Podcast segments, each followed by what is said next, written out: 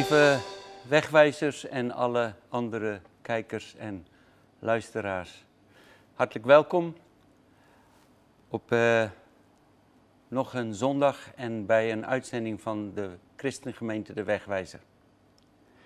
Ik uh, vertrouw erop dat God ons zal zegenen wanneer we weer eens kijken naar wat Hij in zijn woord tot ons te zeggen heeft. En uh, ik bid ook dat het een bemoedigende moment mag zijn voor een ieder van ons. Ik zou graag willen bidden. Ik vraag u, Vader, met dank in mijn hart, dat u dit moment ons wil zegenen, tot ons wil spreken, ons harten wilt aanraken, uw liefde wilt uitstorten, u uzelf aan ons bekend wil maken en ons helpen om u beter te leren kennen, van u te houden. Wilt u ons leiden ook nu? Dat vraag ik in Jezus' naam. Amen. Vorige week stelde ik en probeerde ik de vraag te beantwoorden: Heeft de toekomst een kerk? Ik noemde dat in de afgelopen jaren we steeds vaker in Nederland horen dat er een ontkerkelijking plaatsvindt.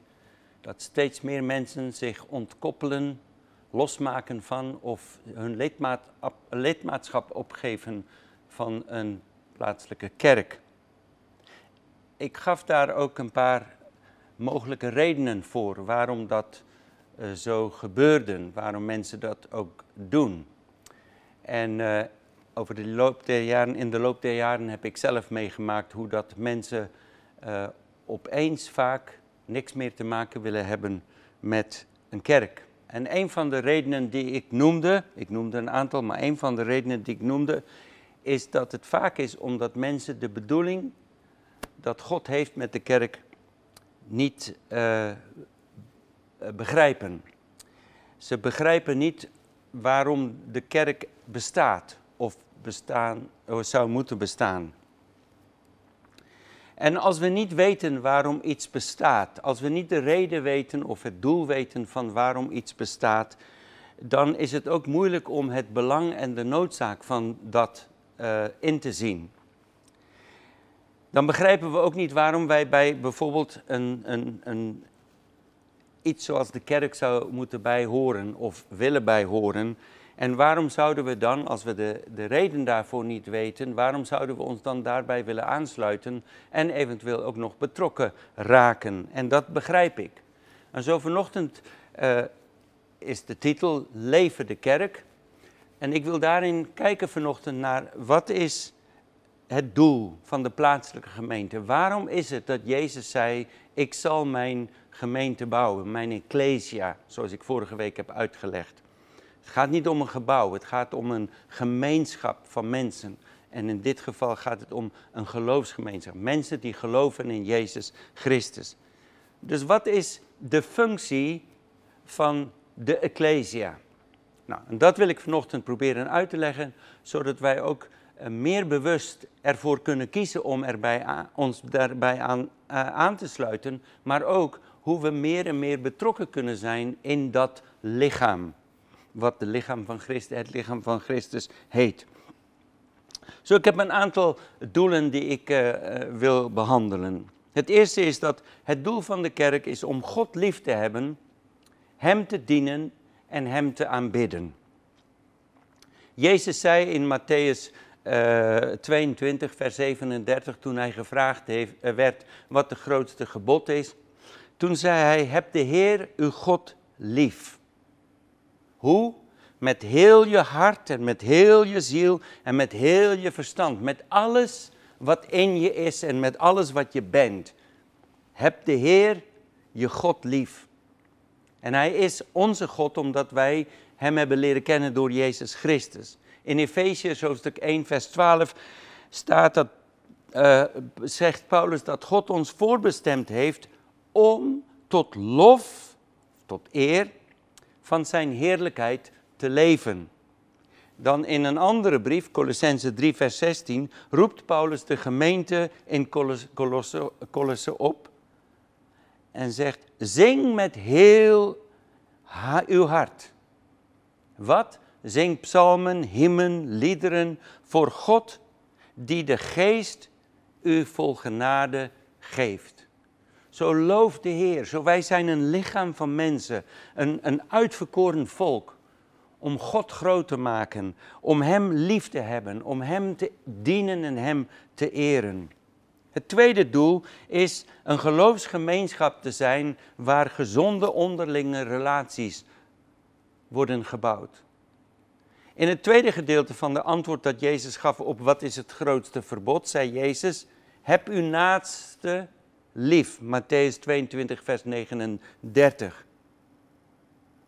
Dat betekent dat wij, die de Ecclesia uitmaken, wij met z'n allen, niet één of een paar, of de leidinggevende, of de nieuwelingen, of degenen die al langer zijn. Nee, dat wij met z'n allen de verantwoordelijkheid dragen om naar elkaar om te kijken. Om voor elkaar te zorgen. Om voor en met elkaar te bidden. En elkaar te bemoedigen en elkaar op te bouwen. En het is een bemoediging om te zien dat in de afgelopen uh, paar weken er, ik me bewust ben van twee of drie groepjes, die, kleine groepjes, waar mensen uit de weg wijzen, bij, bij elkaar komen. Gewoon een paar mensen, want het mag niet meer dan, dan uh, vier mensen zijn. Maar, maar die bij elkaar komen om een half uurtje per week samen te bidden. Te bidden voor ons als gemeente, te bidden voor onze stad en omgeving. Maar ook voor onze overheid en voor wat God op ons hart mag leggen. Dat is wat wij als gezamenlijk, dat is het doel van de kerk, dat wij met elkaar dat doen. De springbok is een middelgrote antiloop dat onder andere in Zuid-Afrika voorkomt. Springbokken zijn kuddedieren. En hun manier van grazen zorgt ervoor dat ze in verschillende richtingen kijken. Zo, terwijl ze grazen, kijken ze in verschillende richtingen. En, en het is ook zo dat in het algemeen zie je dat ze in richtingen, verschillende richtingen kijken, maar naar buiten gericht. En tijdens het grazen hebben ze de neiging om een hapje gras of wat ook al te nemen en dan een kop op te tellen en kauwend rond te kijken. En door de positie van hun ogen, dat aan de zijkant van hun hoofd zit, kunnen ze beter om zich heen kijken. Ze grazen en reizen samen en vertrouwen op een veelheid aan ogen, oren en neuzen. En dit stelt hen in staat om de horizon 360 graden te scannen en geeft hun een vroege waarschuwing van roofdieren of van mogelijke beterplaatsen waar er te grazen valt. Van deze dieren, en dat geldt voor andere antilopen ook, van deze dieren zien wij dat in plaats van voor zichzelf te zorgen, zorgen de verschillende leden van de kudde voor elkaar. Ze hebben een veelvoud aan ogen, oren, neuzen en kijken naar buiten om elkaar te kunnen waarschuwen. Maar ook elkaar aan te kunnen sporen en zeggen van daar is beter gras voor ons om te gaan grazen. Dat is voor mij een, een les in wat het betekent om gemeente te zijn. Met elkaar doen we dat.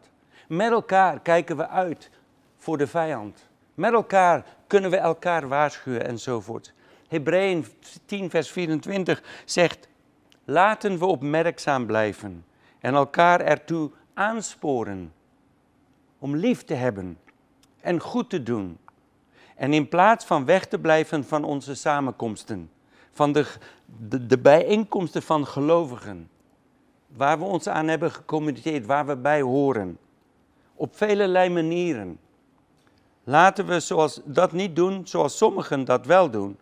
En, maar laten we juist elkaar bemoedigen en aansporen. En dat des te meer naarmate u de dag van zijn komst ziet naderen.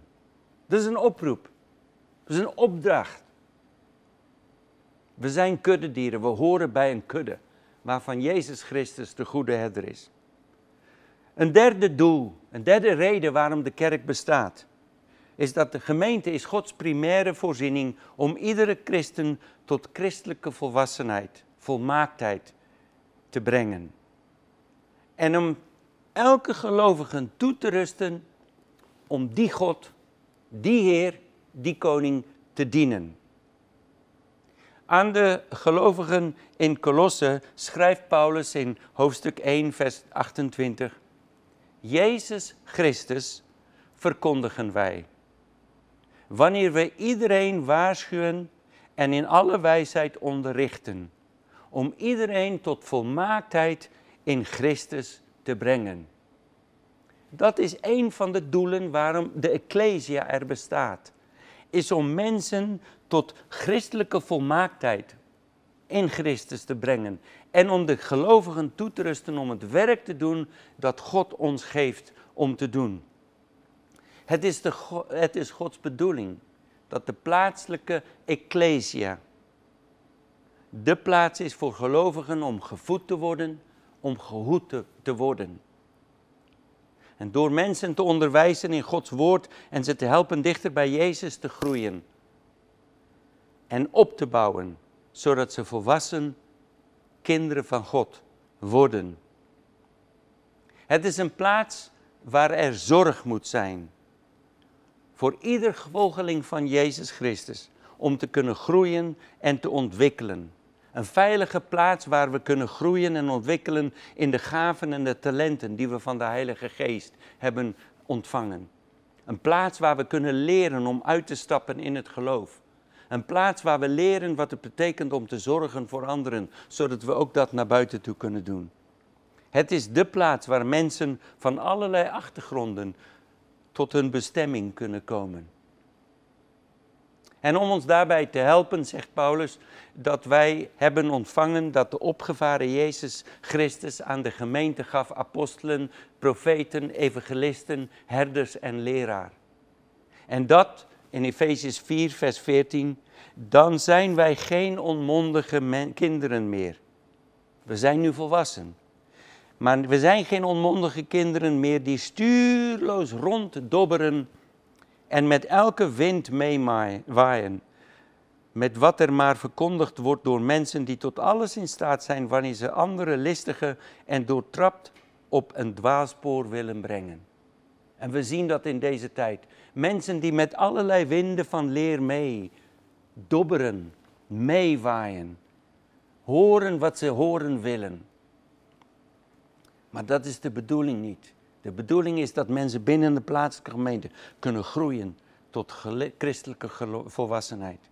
Het was nooit Gods bedoeling voor zijn volgelingen om hun geloof in een vacuüm uit te oefenen, gescheiden van andere gelovigen. Zoals velen zeggen dat dat wel goed is zo. Nee, we hebben juist de interactie met elkaar binnen een geloofsgemeenschap nodig om echt alles te worden wat God voor ons heeft. J.I. Packer zegt: Er is iets mis met beleidende christenen, zo dat zijn christenen die beleiden dat ze dat zijn. Er is iets mis met die mensen die geen deel uitmaken van een plaatselijke gemeente en hun liefde en zichzelf niet aan anderen binnen een gemeente geven. Zoals we dat niet doen, als we niet betrokken raken, als we onszelf niet geven, maar ook niet betrokken raken om anderen op te bouwen en te bemoedigen, zegt hij, dan is er iets radicaals mis. Een volgende doel of reden waarom de kerk bestaat is dat de Ecclesia bestaat om God bekend te maken en het evangelie te verkondigen aan een verloren wereld om ons heen. Jezus zegt tegen al zijn volgelingen, dat ze discipelen van alle naties moeten maken. Matthäus 28, vers 19 tot en met 20 en ik haal een stukje aan. Ga dus op weg. Of gaandeweg. Maak alle volken tot mijn leerlingen, mijn discipelen. Plaatselijke gemeenten vormen de strategische sleutel om God bekend te maken en om de wereld met het evangelie te bereiken. Vanuit hier, waar wij als gemeente een, een, gevormd volk zijn, gaan we de wereld in. In ons dagelijks leven, waar we wonen, om God bekend te maken. En dat kan op vele manieren, want we, hebben, we zijn verschillende de mensen. We zijn verschillend in hoe we zijn, in wat we doen. Maar ook de gaven, de talenten. En zo op creatieve manieren kan, in ieder van de ecclesia iets betekenen in de wereld om God bekend te maken en mensen, mensen tot Jezus te leiden.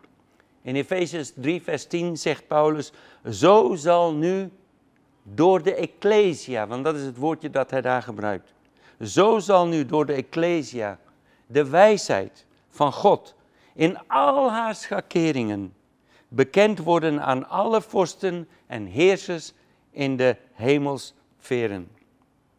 Naar het eeuwenoude plan. Dat viel mij voor het eerst op. Naar het eeuwenoude plan, volgens het eeuwige voornemen van God. Is dat dat God heeft verwezenlijkt in Christus Jezus, onze Heer. Het is niet een achter, gedachte van God geweest, zoals ik vorige week al uitlegde. Het begon in het begin. Toen God een belofte gaf aan Abraham. En vanuit Abraham een volk wilde voortbrengen waar uiteindelijk de Messias uit voortkomen. En dan verder gaat in dat wat Jezus nu aan het bouwen is. Hij is steeds bezig om een volk te bouwen, de Ecclesia. Om die veelkleurige wijsheid van God bekend te maken. Wij, de Ecclesia, zijn geroepen om beeld van Christus te zijn in, uh, in deze wereld. Die plaatselijke kerk is niet een doel op zich. Daar refereer ik vorige week ook naar. Nee, de plaatselijke kerk is een middel om het koninkrijk van God bekend te maken aan de wereld waarin wij leven. Als Petrus zijn brief aan een gemengde groep volgelingen van Jezus schrijft, past hij de taal van het uitverkoren volk van het Oude Testament op hen toe. En hij zegt in 1 Petrus 2, vers 9, daar noemt hij hen een koninkrijk, een koninklijk priesterschap, een heilig volk. Een volk dat God zich tot zijn bijzondere eigendom maakte. En verder zegt hij dat degenen die genade van God hebben ontvangen, nu de speciale rol hebben om de grote daden van God, of de grote daden te verkondigen van Hem die u uit de duisternis heeft geroepen naar zijn wonderbaarlijke licht. Een gemeente, een ecclesia, een plaatselijke kerk, geloofsgenootschap, die haar opdracht serieus neemt, wil niet alleen mensen tot geloof in Jezus Christus brengen, alhoewel dat het belangrijkste is. Nee, ze willen ook, naast dat ze mensen tot Jezus brengen, christenen helpen, een ieder van ons, om zout en licht te zijn, zoals Jezus zei, zodat wij onze cultuur kunnen eh, beïnvloeden. Het is niet alleen om zieltjes te winnen. En ook niet om alleen zieltjes te winnen, zou het niet voor onszelf zijn om te zeggen, nou, die is veilig om in, het, om, om, om in de hemel te komen. Nee, het is om die mensen te helpen, te groeien, zodat wij met z'n allen het licht kunnen zijn en zout kunnen zijn. Om onze cultuur met het koninkrijk van God te beïnvloeden. Op een gevaarlijke zeekust kwamen er vaak scheepbreuken voor. En wanneer zo'n voorval zich, wanneer zoiets gebeurde, hielpen de inwoners van de nabijgelegen dorp de slachtoffers zo goed als ze dat konden. Maar er gebeurde weer en weer een scheepsramp. En dus besloten de inwoners van dat dorpje een primitief reddingsstation te bouwen. Het gebouw was slechts een hutje. En er was maar één reddingsbootje dat ze hadden om te gebruiken. Maar met die primitieve middelen wijden die mensen zich toe en hielden constant de wacht over de zee. Zonder aan zichzelf te denken, gingen ze dag en nacht onvermoeibaar op zoek naar slachtoffers wanneer er weer zo'n scheepsramp had plaatsgevonden. Sommige van de mensen die gered waren en dus overleven, overleefden, en inwoners van het dorpje en omliggende uh, gebieden, die bezagen dat het een goed doel was en die wilden dan ook daarin meedoen. Ze wilden betrokken raken om weer een volgende keer slachtoffers te kunnen redden. En ze sloten zich aan en gaven hun tijd, geld en moeite om het werk te ondersteunen. Het werk van dat primitief reddingsstation. De nieuwe helpers die erbij kwamen werden getraind om het werk goed te doen. Ze werden opgevoed. Ze werden geleerd. Ze, werden, ze kregen input. En toen dat een beetje uitbreidde, werden er nieuwe boten gekopen. Want er waren meer mensen die wat geld konden bijdragen, zodat ze wat andere boten konden kopen. En zo groeide het kleine reddingsstation. Sommige leden van het reddingsstation waren ongelukkig dat het gebouw zo ruw en slecht uitgerust was. Ze waren van mening dat er een comfortabele plek moest komen voor degenen die uit de zee gered werden. En dus werd het gebouw vergroot, verbeterd, versterkt. En men legde er vloerbedekking in. En er kwamen nieuwe bedden, goede bedden, waarop de slachtoffers konden uitrusten, bijkomen, behandeld kunnen worden. En ook wat mooiere meubels voor mensen om in te kunnen zitten. En langzamerhand werd het reddingsstation een gewilde ontmoetingsplaats voor de ingewijden. De mensen die daarbij betrokken waren. Meer en meer werd het gebouw ingericht als een soort clubhuis om het gezellig te maken. Met als gevolg dat steeds minder leden geïnteresseerd waren om op reddingsmissies uit te gaan. En dus werden er reddingswerkers van buitenaf ingehuurd om het redding van dat reddingsstation voor te zetten. En toen er weer een scheepsramp zich voordeed, brachten de ingehuurde reddingswerkers veel koude, natte en halfdronken mensen naar binnen. Die slachtoffers waren vies, vuil en ziekelijk. Het werd een chaos in het prachtige nieuw clubhuis. En daarom kwam het bestuur bijeen, bestuur bijeen en ze besloten om buiten het clubhuis een doucheruimte te bouwen. Een doucheruimte waar de slachtoffers eerst naartoe konden worden gebracht om schoongemaakt te worden voordat zij het gebouw, het reddingsstation, wat nu meer op een clubhuis leek, binnen mochten komen. Bij een eerstvolgende ledenvergadering ging het mis.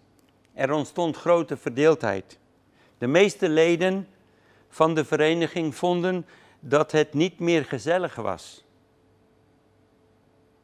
Dat vieze, vuile, bloedende mensen de vrede binnen het huis verstoorden.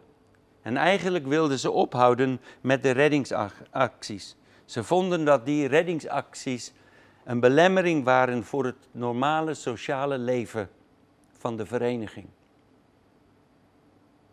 Maar er waren andere leden, die waren in de minderheid, die echter opstonden en zeiden dat het redden van levens hun primaire doel was.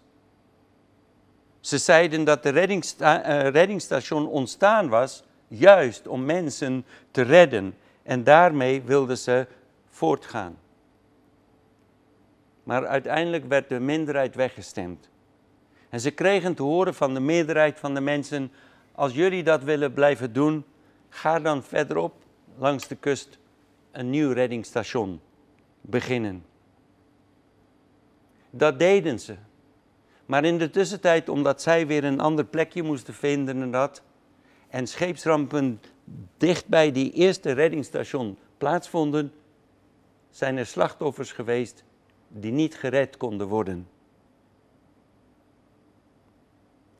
Deze mensen hadden het doel, de meeste van die mensen hadden het doel van het reddingsstation volledig uit het oog verloren. En dat gebeurt ook bij de Ecclesia, in de Ecclesia, de kerk van Jezus Christus.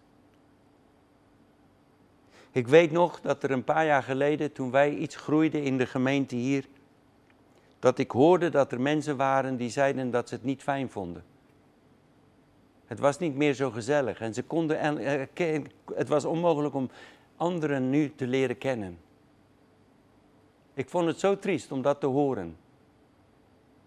Dat we andere mensen willen uitsluiten omdat we een gezellig clubje zouden willen blijven. Het speciale doel van de Ecclesia die Jezus Christus aan het bouwen is, is altijd geweest om zijn alomvattende liefde voor alle mensen bekend te maken. Om mensen door ons naar zichzelf toe te trekken. Dat wij het instrument zijn die mensen wijzen op Jezus Christus en hen naar Hem toe leiden. Voor hun redding en eeuwige verlossing. Weet je, als ik kijk naar dit verhaaltje, dan zie ik dat het makkelijker is om een nieuwe reddingsstation verderop te beginnen. Dan om te kijken naar welke aanpassingen nodig zijn om de bestaande club, want dat is wat het geworden is, weer in een reddingsstation te veranderen. En dat is ook in de kerkgeschiedenis zo. Er zijn mensen die raken ontevreden, er zijn mensen die een nieuw doel voor ogen hebben en op een gegeven moment weggaan omdat de geheel niet wil kijken dikwijls naar hoe kunnen wij terugkeren naar het doel, hoe kunnen we dingen aanpassen en veranderen. En dat is waar wij ook staan in deze tijd. Ik geloof dat de coronatijd een tijd is waarin God onze aandacht opnieuw vraagt om te kijken wat het betekent om kerk te zijn. Ik zei het vorige week al, dacht ik, dat ik geloof ook dat dit een tijd is van schudden en schifting. En God is de boom aan het schudden. En wij als oudsten zijn ook bezig om te kijken, een soort checklist. Zijn we afgedwaald? Worden we een gezellige club in plaats van een reddingstation? Gaat het alleen maar om onszelf? Waar we alleen maar bezig zijn om mensen te pamperen. In plaats van om mensen als slachtoffer binnen te halen, hen te helpen om tot genezing te komen en herstel. Maar ook dat ze getraind worden om verder betrokken te raken, om dat weer eens te herhalen. En zo is het nodig dat we kijken naar welke veranderingen vraagt God van ons en welke aanpassingen moeten we maken. En ik weet dat dat zal betekenen dat sommigen weg zullen willen gaan en hun eigen ding zullen willen beginnen. Dat is de geschiedenis. En zo, ik sluit af met een paar vragen die ik wil stellen. Gedraag ik me als een betrokken familielid van het reddingsstation waar ik bij hoor? Of ben ik slechts een toeschouwer op afstand? En vaak zijn het de toeschouwers die alleen maar weten hoe het zou moeten en van alles roepen, maar niet bereid zijn de eigen handen vuil te maken. Draag ik mij mijn deel bij aan de eensgezindheid en de missie van de Ecclesia waar ik bij hoor? Versterkt mijn levenswandel mijn getuigenis en mijn deelname aan die ecclesia waar ik bij hoor. Versterk dat, die gemeente. En bouwen, bouwen mijn woorden en mijn gedrag anderen op. Of verzwakt het juist door mijn negativiteit en mijn kritiek en altijd negatieve opmerkingen hebben. Verzwakt het het lichaam waar ik bij hoor. Heb ik altijd alleen maar mijn eigen doelen voor ogen en ik wil dat er een mooie bankstel komt en ik wil dat er een mooie bar komt en ik wil dat er betere bedden komen, waardoor wij Gods visie voor de Ecclesia kwijtraken. Als we ons aansluiten bij de vroege volgelingen van Jezus Christus en anderen uitnodigen in het verhaal van Gods liefde voor alle mensen, leven we vanuit onze identiteit als Gods uitverkoren volk, de Ecclesia, die Jezus bouwt. En ik ben daar een deel van en ik wil mijn bijdrage leveren en ik wil ervoor gaan, zodat door de Ecclesia, deze plaatselijke waar ik bij hoor, mensen zullen horen over de roem en de genade en de goedheid van God. En ik nodig je uit. Misschien hoor je bij een andere kudde, misschien ben je lid van een andere ecclesia. Maakt niet uit, als dat is waar God je wil hebben, dan geldt dit ook voor jou. Raak betrokken. Vraag dat God je helpt om weer eens te zien wat het doel is van die reddings, dat reddingsstation. En waarom Hij jou daar heeft geplaatst. Blijf geen toeschouwer. Wees bereid om de mouwen op te rollen en de handen vuil te maken. Om betrokken te zijn in het werk van Gods koninkrijk. Om andere mensen zijn liefde, zijn genade, zijn vergevingsgezindheid, zijn genezende kracht te laten zien. Doe je mee? Ik hoop het. Zullen we bidden? Ik wil u vragen, Vader, liefhebbende Vader, genadige God, om door uw geest en ieder van ons in ons hart aan te raken met dat wat u van ons vanochtend vraagt.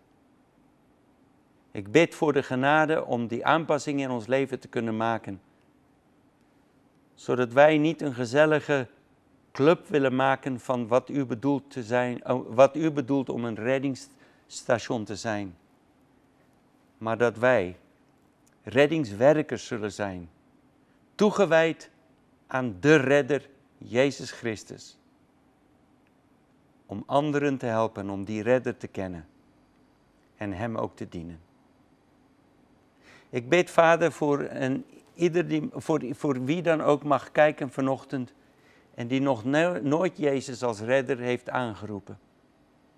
Die niet weet dat hij of zij een kind van God kan worden of niet weet hoe. Ik wil vragen dat u die persoon vanochtend ook wil zegenen, wil helpen om iemand te vinden die hem of haar kan helpen, zodat hij, zij u mogen leren kennen. Ik bid dit in Jezus' naam. En uw zegen over ons uit voor deze dag en de komende week. Amen. En als je kijkt, als u kijkt en u bent aangeraakt om een kind van God te worden, u wil weer meer, meer weten over Jezus Christus, kijk naar de contactgegevens op onze website www.dewegwijzer.eu. En daar kunt u dan in contact komen met iemand. Wij zullen zien hoe wij u kunnen helpen. Misschien kunnen we iets geven om te lezen, te bestuderen. Maar uh, graag willen we helpen. En misschien zit u bij lid van een kerk en u wilt gebed of verder hulp hebben. Neem contact op met uw predikant of met ouderling of groepsleider, wie dan ook. Laat dit moment niet voorbij gaan om gehoor te geven aan dat wat God in je hart vanochtend gedaan heeft en doet. Wees gezegend. Tot ziens.